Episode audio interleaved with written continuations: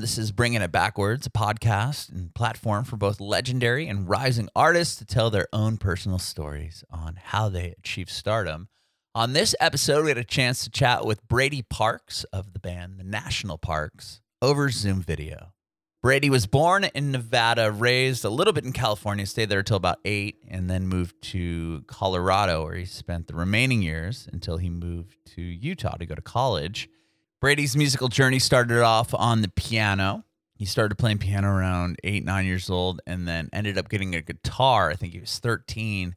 His mom brought home a guitar from a garage sale. And from that moment on, he started to really try to learn how to play and write music. He's always written songs pretty much from the day he got the guitar. He started playing open mic nights when he attended college in Utah. He eventually met Sydney, who is a part of the national parks, and they were playing shows together as the two of them.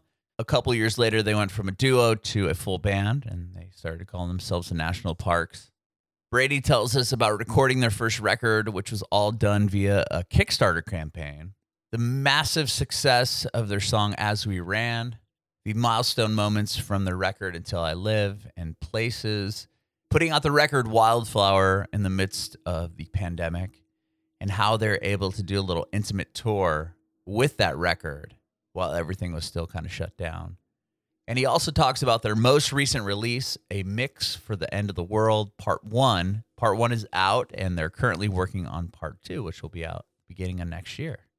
You can watch the interview with Brady on our Facebook page and YouTube channel at Bringing It Backwards. It'd be rad if you subscribe to our channel, like us on Facebook, follow us on Instagram, Twitter, and TikTok at Bringing Back Pod. And if you're an Amazon shopper, a portion of your everyday purchases will help support our podcast with just a few clicks. It's super easy. Please head over to our website, bringingitbackwards.com, and click on Amazon each time you begin your purchases.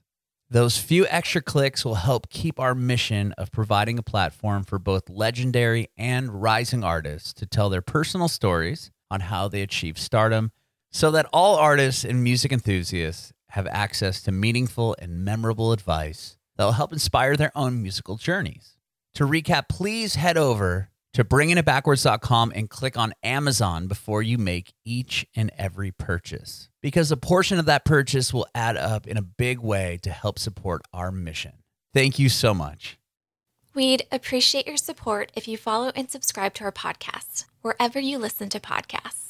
We're bringing it backwards with the national parks. My name is Adam, and this podcast is about you, your journey in music, and we'll talk about all the new stuff happening with uh, the national parks. Awesome. Sounds great. Very, very cool. Um, well, first off, talk to me about where were you born and raised? So I was born in Reno, Nevada, and then moved around California a bit.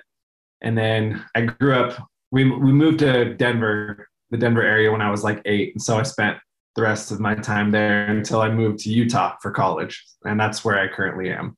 Okay, cool. So you you said Nevada to California to Colorado. Yep, exactly. right, right on. Yeah. How, how'd you get into music?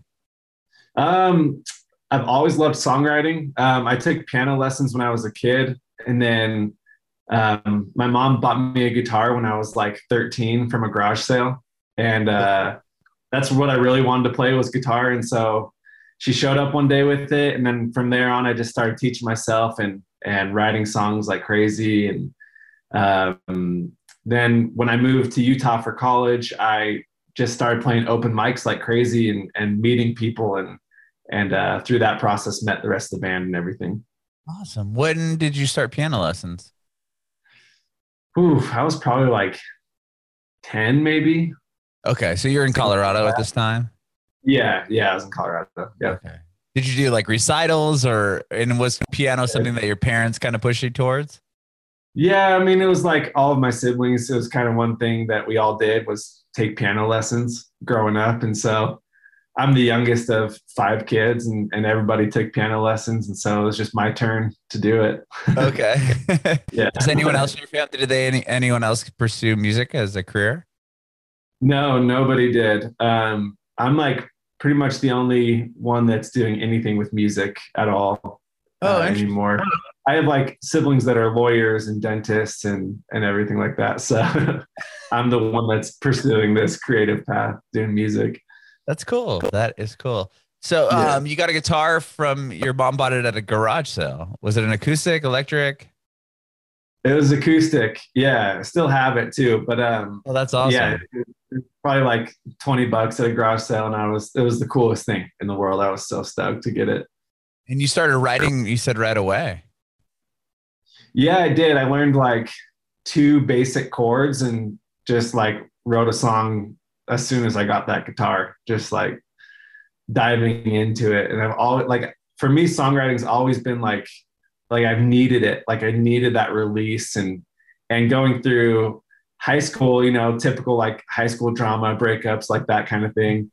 Like the emo part of me needed to use songwriting as like this cathartic release. And so um, I wrote some songs and they're pretty, they're pretty like emo songs because I was back in like 2007, 2008, you know? Right. and uh, yeah, so I was like super like drawn to that. And uh, yeah, that's how it all began pretty much. Wow. Okay. Were you into creative writing prior to learning guitar? Like, how, how did you, you know, you talked about it being released to write songs, but I mean, that's early, young age, right? Like 13.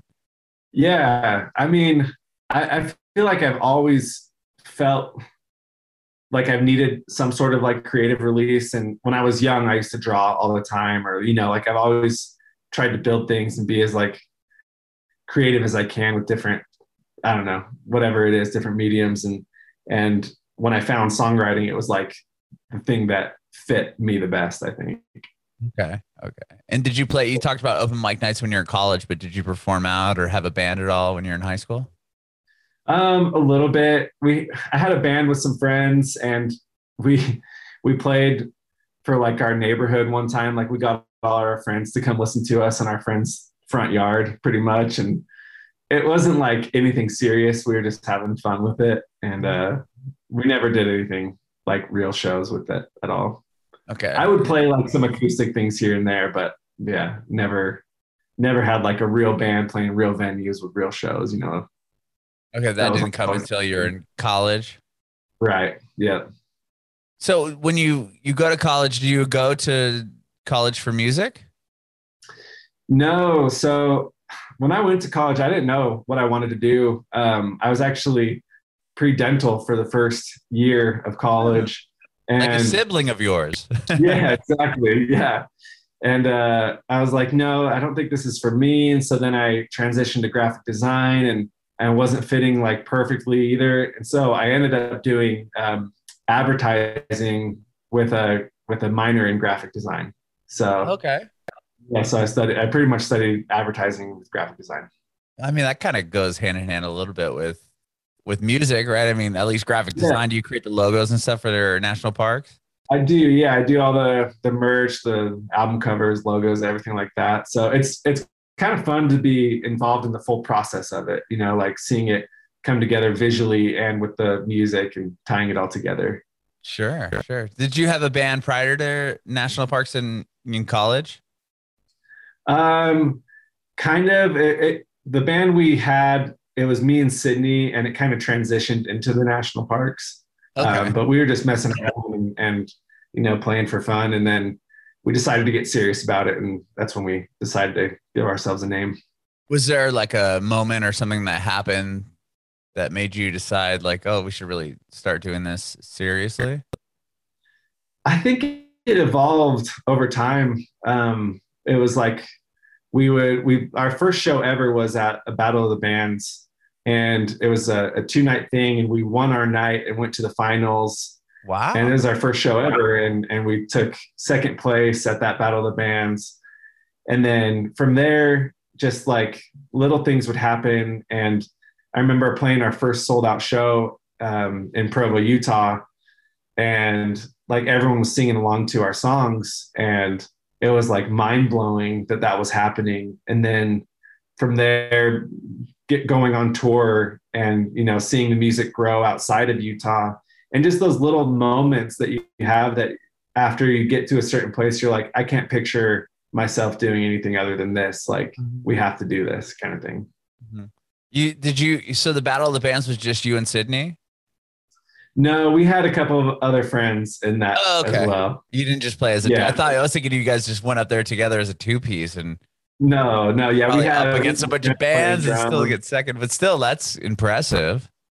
Yeah, it was. I I mean, we had just formed the band like a week before that too, so we were so fresh, had no idea what we were doing at all, and it was pretty exciting.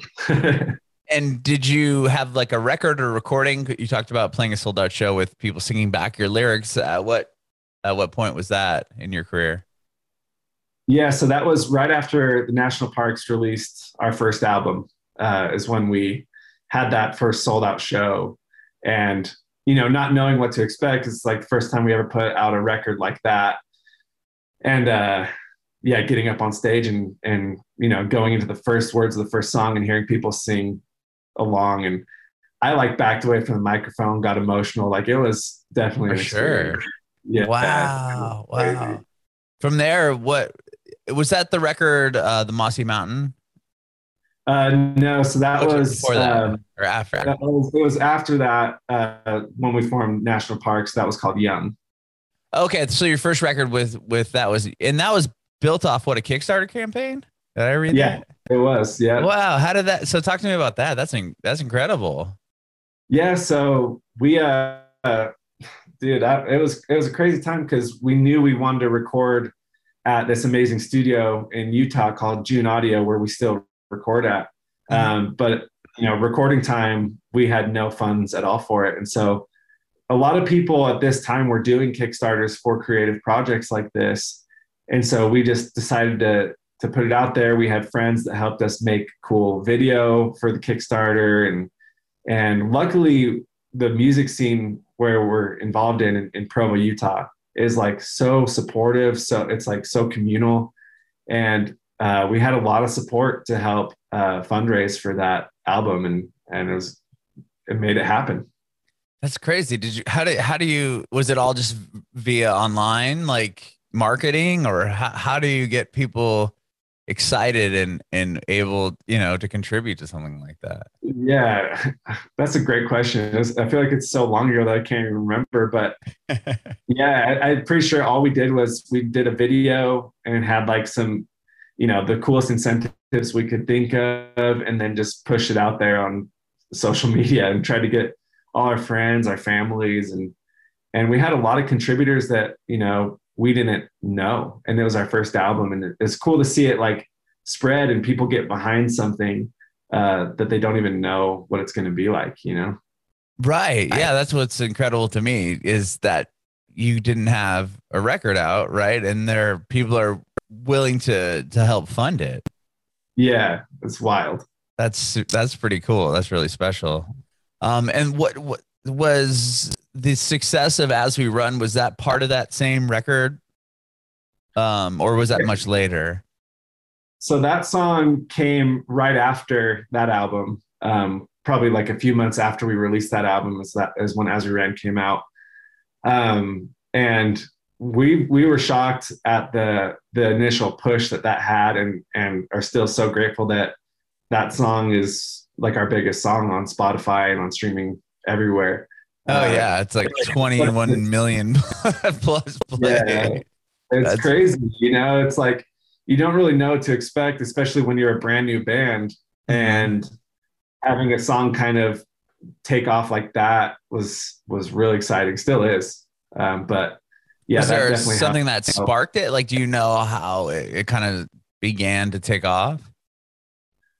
Um, I- you know, I'm not completely sure. I think it's probably a combination of things. Um, one thing we did when we released that song, well, we actually teamed up um, with a documentary series to write that song, and so I Oh, wrote really? it for yeah for this documentary film about this couple that got married in the Tetons, and it was a beautiful story. And um, so we wrote that song for that and then when we were going to release it we were like for the first couple months let's donate all of the proceeds to um, the national park conservation association And I think that was something people like really liked to get behind, you know, helping out the national parks. And uh, so I think that was a, a, a cool thing that we were able to do early on. And then I think we are just lucky with getting on playlists. Like um, it got on like some running playlists on Spotify and, you know, was able to reach a lot of people because of that. Oh wow! And and how did you get involved with Love to Love and the Tetons? Is that friends of uh, yours that were doing the documentary, or? No, so we had like we were so new, like on everything, and and we had a Twitter account, and we had this friend running our Twitter account for us because he was like a marketing major, and he knew what he was doing, and um, I don't know how this happened, but all of a sudden we got this DM from from them from Love and the Tetons from NPX, and and they uh, reached out and they're wondering if we wanted to get involved and and write the write a song for the movie. And we're like yeah we do. I think they found us because our name or something but i was gonna say that because yeah. the, the film it takes place in a national park right? It does yeah. So it's about this couple from different backgrounds that they actually meet in uh in grand teton national park and then their love story begins and then they actually get married uh, in the park as well. So it's a really really cool story. That's awesome. And with the successes of as as when you ran, is that something that really like were you able to tour? Like what the success of that song? What did that bring to to the band? Yeah, um, great question. I, I feel like it's it's still bringing a lot. It's it's a song that is really getting out there still on on playlists. And um, when we when we do tour a lot people come up to us and say they found us because of that song on a certain playlist. And um, it's really cool because you, you feel like with like one song can kind of change a trajectory of where you're going. And that song it really really gave us a lift especially early on as a band. And and we are able to tour and it, and it opened quite a few doors for us in that way did you have like label interest at this time uh, no, not really. Um, that was something we were we were open to, but also pretty excited to stay independent. Mm-hmm. Um, and you know, kind of just build this thing from the ground up and and try to pursue it on our own. So yeah, I like that mentality because it's just funny because when you see or I, I don't know that was a few years back when you that was what 2014 when you put that record out. Yeah. Uh huh. Yeah, I mean nowadays it's like if if a label like they have like these feelers out there. I swear it's like if a song starts to do something or it has a million plays, and then that's when the the A&Rs the labels start to go out and be like, hey, you know, yeah. what do you guys got going on? So it's it's interesting that I mean you guys obviously have a a huge streaming numbers on on that song, and I maybe it was just because it was earlier on and labels weren't I would I, just because of the numbers, I would imagine like, hey, all these majors are like, what you know, trying to piggyback yeah. on the success you had already created. I think so too. I think it was kind of before that wave where you know, if a song started popping off, then you know, something happened from it. It was kind of like early on in Spotify days yeah. when that when that started when it going. I remember when it hit a million streams and it was like so fast, and we are like what is happening? Like a young band like that you know just so pumped on on what was going on. Oh yeah that's a huge milestone a million plays? Yeah for the first time ever like it was exciting. Oh, yeah. oh, that's huge. And then oh well, now you think about 21 million. I always put the like try to put it into perspective like if you think about 21 million people listening to that song like that's that's more than like LA and New York, like every person in the city, like combined, you know, yeah. listening to the song. Like it's just so mind blowing to think of like how many people have have heard your song. It's yeah, crazy to me. It is when you put it like that too. It's like you know, put it puts it in perspective. It's not just a number on the Spotify screen, you know. It's right. Like, it's like yeah. you're looking. It's like real people listening to the song, and then like 21 million people yeah. listening to the song. And like when we tour, we always play that one as like our finale song, sure. you know, and and uh, it's just so fun because it's almost like this feeling like people are waiting to hear that song, and then when it when we start playing it, it's like we're all in that moment together, just like going wild with it. And we play it a bit different than than the recording, and uh, uh-huh. uh, since it's been uh, it's been like how long six seven years now. Yeah, it's been out for a Uh, while. Uh, but yeah, so it's it's fun to play it in a new way, but you know, it's just so much energy and so fun. For sure, for sure. And the next record you put out was called "Until I Live." What would you say the the the success, like a milestone moment of that album would be? Like, what was the next step in your career after seeing success of "As We Ran"? Yeah, I, I think it was just the continued growth, and our sound evolved quite a bit um, going into "Until I Live." We, I think, playing live a lot and touring a lot um, kind of helped shape the direction we were going on. And, and until I live is is much more uh, like energy, kind of a little bit of a pivot away from our our folk roots on on our first album, Young, and as we ran, Mm-hmm. uh, more to like a little bit poppier infused in that folk sound. And uh, and it was just so fun to create that record um, and then to bring it to live shows and and you know I felt like we had some momentum going into that album and and being able to tour it after the fact was was awesome. We could just see it building and building.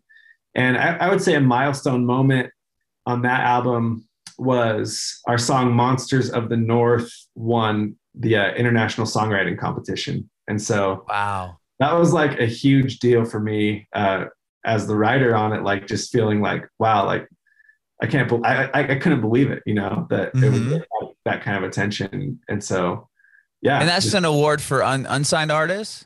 yeah for unsigned artists, yeah. And how did the how did you did you like submit the song or how did that come about? Yeah, um, we had a manager at the time that that I think heard about the competition and submitted it, and you know we didn't think anything was going to happen. You you submit a million things and you never know. And uh, Mhm. yeah, super lucky to to be picked. That's incredible. That isn't. Re- that's really incredible. Uh, would you say what was the difference on what about recording the record?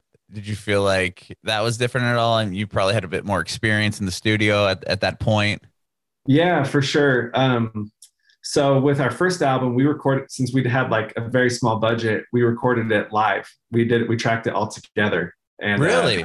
yeah, all in different booths, and uh, you know that was a really really fun way to record that album. But when we approached the next record and every record since then, uh, we we took our time more with it and, and tracked it out individually and and really wanted to make each song as as polished and perfect as we could. Mm-hmm. And the the you put places out. That was the the the, the follow up to that record. And Yeah. the same, I guess, same question. What would you say like a milestone was from that? Uh, that's a great question. Um, something that I think stands out to me from that record is is a song that's personal to me uh, called 1953. Mhm. Um, I wrote that about my grandparents, and we didn't we didn't release that as a single or anything. It was just kind of like, you know, this this softer, more intimate song that's on this kind of more produced album, and that song has organically become one of our top songs now. And so I would say a milestone would would just be seeing how people have connected to that song uh, specifically because it's so personal to me. Yeah. And, uh, I think it's really cool. and it wasn't pushed out as a single. Right. Yeah. Yeah. So, you know, it's kind of like one of those songs that you don't think is going to like pop off, but when it does, it's like, it's cool to see that. Yeah, especially having people resonate with the song that you, you know, is really special to you. And it wasn't like, oh, this is like a, you know, a banger pop hit. Let's put it out as a single. And people are Yeah. just like really listening to the record and kind of finding their own, you know, Yeah. single, so to speak. That's cool. Oh, yeah. I think that's rad. That is. And you, uh, Wild, Wildflower Flower came out in 2020 or before 2020? No, in 2020. So originally we were going to release it in like April, and then I think we pushed it back to June. Is when we when we released it last year. And was that record complete prior to the the pandemic, or was it a totally new way of recording for you guys, or was it remote? Like, where were you when the so- pandemic happened? We had finished it. It was completely wrapped up by October, November of 2019. Oh, So- wow, okay. ready to go and and you know we were we had a lot of big plans in the works and then that's when everything just shut down and it was it was a really really weird time to be releasing a record and it was our it was it's an album that I feel like is like our best work ever. Like I was so pumped about this album and I still am, but it was just like, you know, when we released it, we couldn't go on tour. We couldn't uh, do the things we wanted to do. We had like a lot of marketing ideas that had to get shut down. Like we had billboards in New York that were going to go up, but that oh, couldn't happen wow. because no one was going to New York anymore. We were going to have like movie theater ads, but you know, movie theaters were closed. Like it was just like the craziest time. What a bummer. Yeah. Yeah. So, and we were planning our own music festival to celebrate that, and we had to cancel that. And that actually just happened. We just we actually pulled it off. Uh, really? So, Tell me yeah. about the music festival. so it's called Super Bloom, and uh, it's in southern Utah in at Zion National Park. Really. Oh, cool. Park. Yeah. And uh, originally it was going to be last year, uh, but we just had it um, a month ago. So uh, we got some amazing bands, Yoke Lore Joseph, and uh, some awesome bands from Utah as well. And it was all day, all day festival, and it was amazing. Wow, I'm sure that was a lot of work putting that together too. It was, man. At least we had like, you know, almost two years to to work on it now. So yeah, kind of plot it out. And did yeah. you do like a like a campfire tour for that record also? Yeah, we did. So when everything was shut down, we, we were like, we just released an album. How do we not tour this in some way? You know? Right. yeah. So when things started opening up again to like groups of 50 people being able to gather, mm-hmm. um, we decided to go hit like everywhere we could go.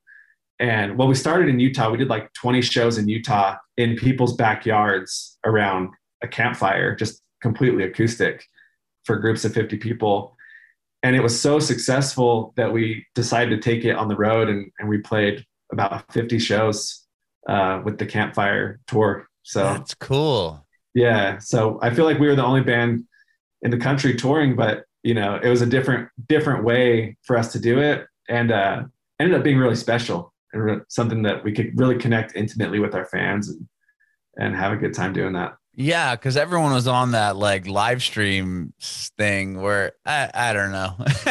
yeah, did you ever do did you do any of those or no? We did like we did some live stream stuff and you know it gets tiring and, and kind of boring like after a while because you can't like it's awkward. You play a song and you finish and then you're like, okay, like, now uh, like yeah. is anyone listening? Like I don't even know if anyone's out there. Like it's it's a weird thing. So yeah, and I'm sure for you guys too, you feed off the audience, and it could. I bet it gets kind of stale, and you're like, okay, this is kind of. And everyone was doing them. It was just like it became this like way oversaturated market. I feel sure. Like. Yeah, totally. I agree. Yeah. I mean, I understood why bands are doing it, and obviously, live music or live touring and and playing live is a big lucrative part. I'm sure yeah. of of of the industry, and having that all taken away. Uh, but yeah, and that's cool that you guys kind of found your own little workaround to, yeah. to be able to tour and connect with people. That's, I mean, that was the beautiful part too, is that we, it was a time when everyone was just kind of coming out of like being quarantined and uncertain of like what was happening and, mm-hmm. and missing that human connection. And so when we were able to do that, it was like, you know, such a breath of fresh air for us to be able to, you know, connect like on a one-on-one basis essentially with with some our fans and just friends and people out there. It was awesome. That's cool. Um, and you just released what part one of a mix for the end of the world. Yep. That came out what last month, a couple weeks ago, right? Yeah, it came out a month ago. Yeah. A month ago. Okay. Yeah. And then there's a part two coming out as well. Like tell me about this record and and when was it put together and how did the two parts get split up? Like I want to hear about it. Yeah. So this was this was a, a quarantine baby for sure. This was okay. during, during, during the pandemic, and it's very much uh, a group of songs about these times and and how it can feel really heavy and and really uncertain. But if you take a moment to step back, you can find so much joy in the moments with the people you love, and there's so much good to experience still. Um, so it's a little bit of both of that kind of me working through all of those feelings and, and those thoughts and and when we started recording these songs we didn't have you know part two written at all it was mostly just like let's let's record these songs And during that process, we all kind of felt like this feels complete right now. These songs feel complete, but it doesn't feel like it tells the whole story. So let's just put them out as they are. Um, and so we we put out part one and and are currently working on part two now. Wow. And is it like a is it a concept record or they just kind of go together?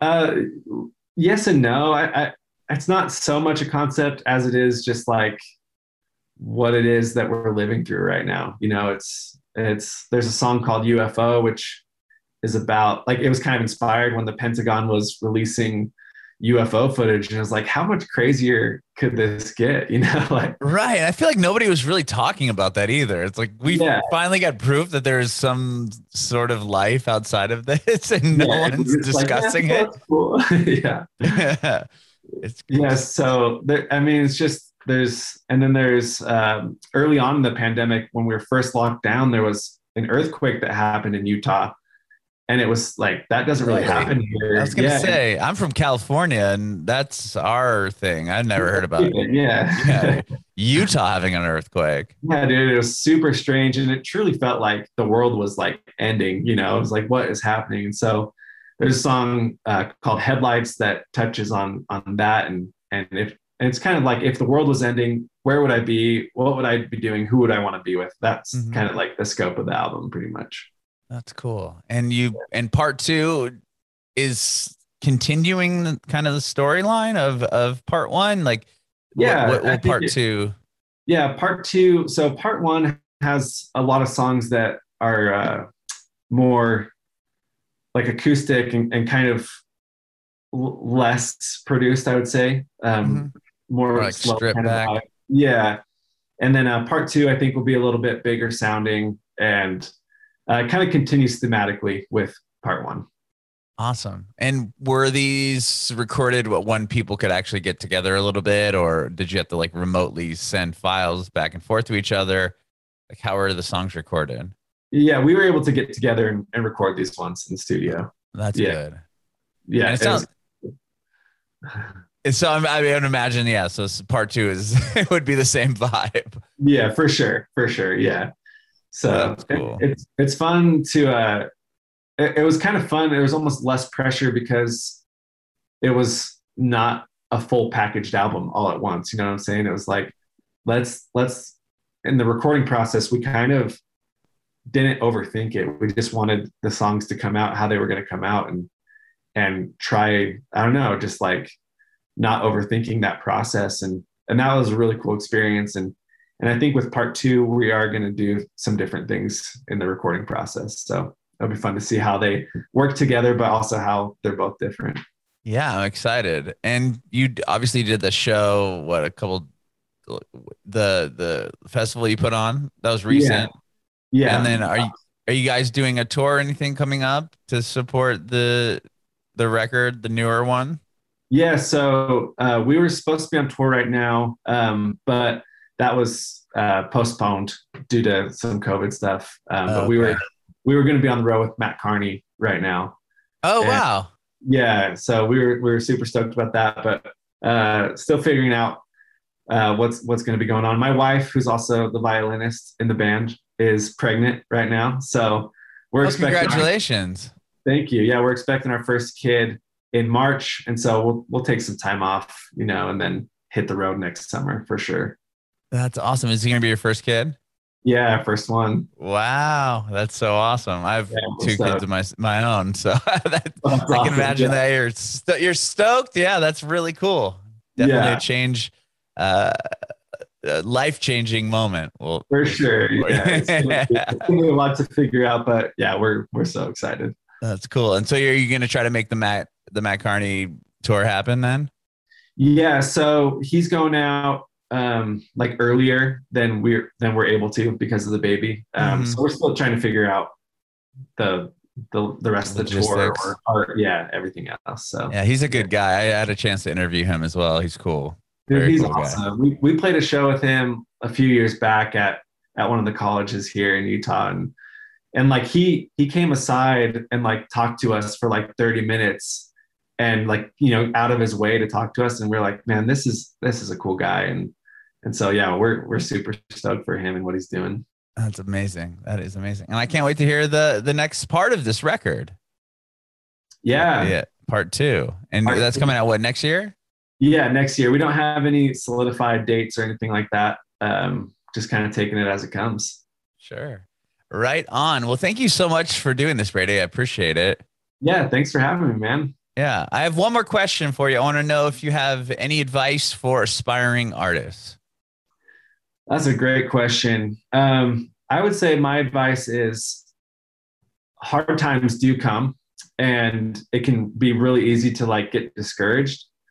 But I would say remember, try to find the moments and the magic in it still. Like remember why you do it and why you love it. And also like really pay attention to how other people react to your music. And I feel like uh, when we hear positive things from people, it it really reminds us like this is why we're doing it. You know, music is such a powerful tool, and it can be used for good in a lot of ways. And and yeah, people need that. People need the the good, uplifting stuff in their lives.